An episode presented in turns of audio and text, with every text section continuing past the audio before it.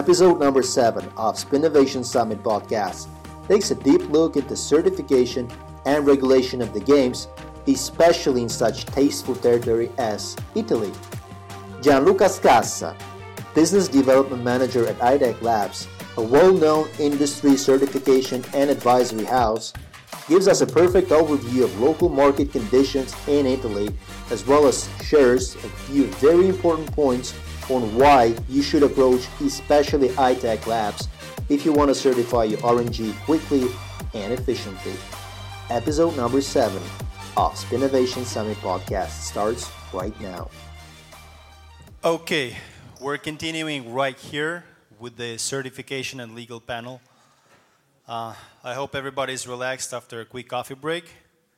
And uh, I am delighted to announce our distinguished panelists, Gianluca Scassa from iTech Labs.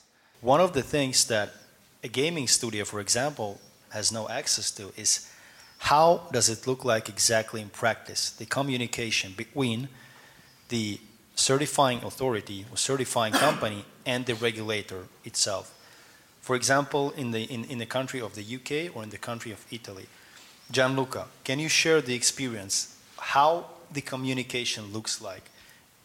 Usually when you communicate with the state authority, you feel that it's, it's a state, sometimes it's aggressive, almost all the time it's stupid, and uh, you have to you have to be very flexible. Okay. So how do you communicate with those guys? Okay. Is that a fight or is that a normal communication where they respect what you're trying to offer? There is no fight. Okay, let me start with this. Uh, uh, first of all, the communication uh, between the operators and the software provider with the regulator happens at two levels. The first one is uh, at the licensing stage, which means that some countries, such as Italy, and not only Italy as well, obviously, require a license to operate uh, in this jurisdiction. Uh, at the moment, some jurisdictions require a license for operators, but do not require a license for software provider. This is the case for Italy, while in UK, as uh, maybe we already know, uh, a license is required for both operator and software provider. So there is a licensing step, which is a process between the operator or software providers and the regulator. The uh, last step, which is the second one in my, in my explanation, is uh, happening at the end of the certification process because in Italy as well, but not only in Italy, the operator has to communicate uh, through various means, uh, mostly electronically, the uh, completion of the certification process. Between the licensing and the completion of the certification process, all the communication happens between the operator slash software provider and the testing lab. So there are different stages in which different parties are involved. Okay, uh, there is collaboration as far as we, as we have seen uh, between uh, the regulatory bodies uh, and the operators and testing lab because the aim is common. So protect the player. This is the main the main uh, target of every regulation uh, in, the, in the markets, at least for the online, but obviously also in the, in the land-based.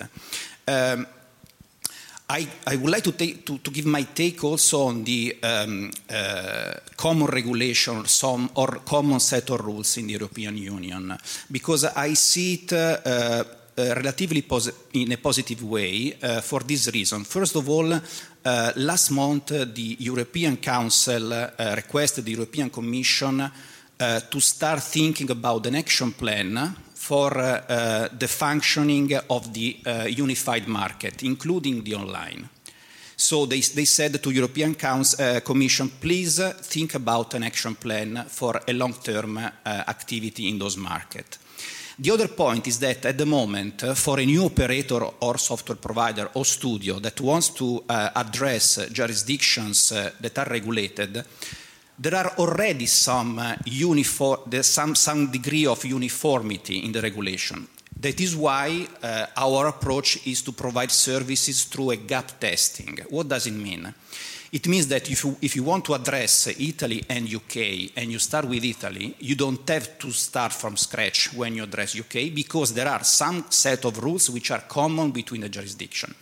Normally, these uh, set of rules which are common uh, are in three areas, which is game fairness, uh, player protection, and game history, which are very similar, similar among them.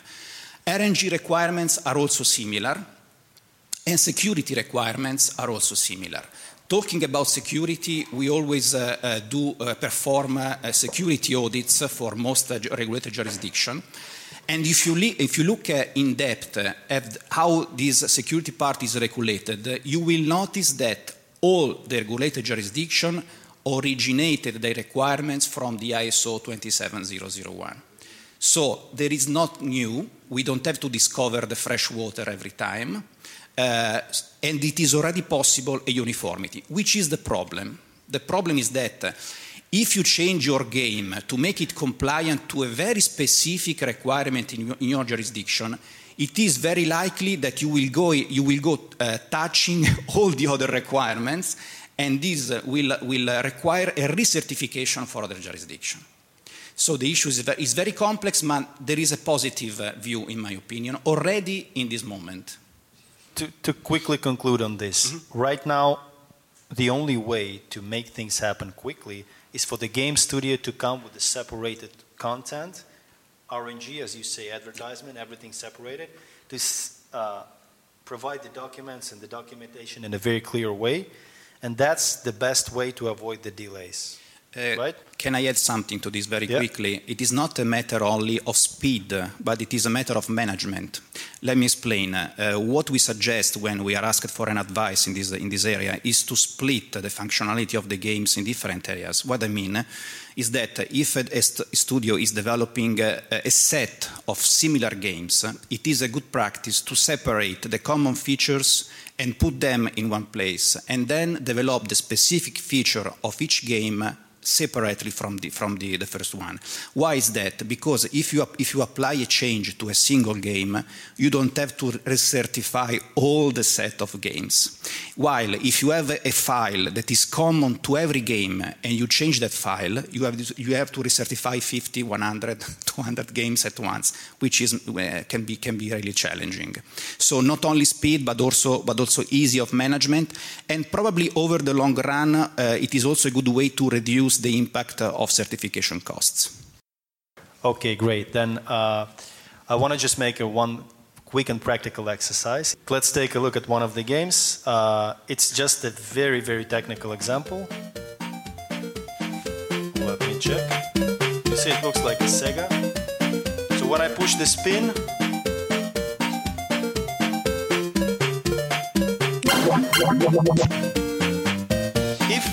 bird is reaching the end, it means that I won the spin.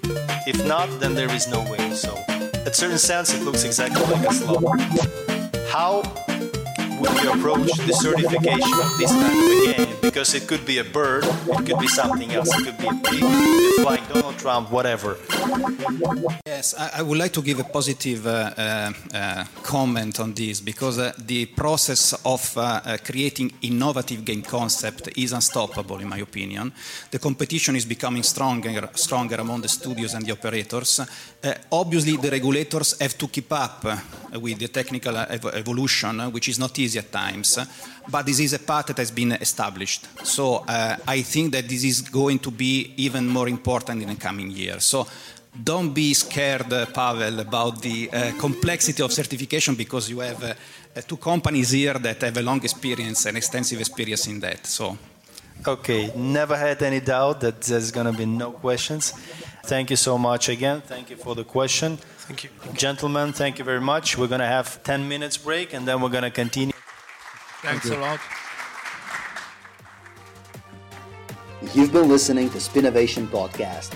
We're here to give you the most exclusive insights from the gaming industry top experts, uncovering everything related to gaming innovations. You can listen to us on Apple and Google Podcasts, SoundCloud, YouTube, Anchor FM, Radio Public, and Spotify. Stay tuned for more.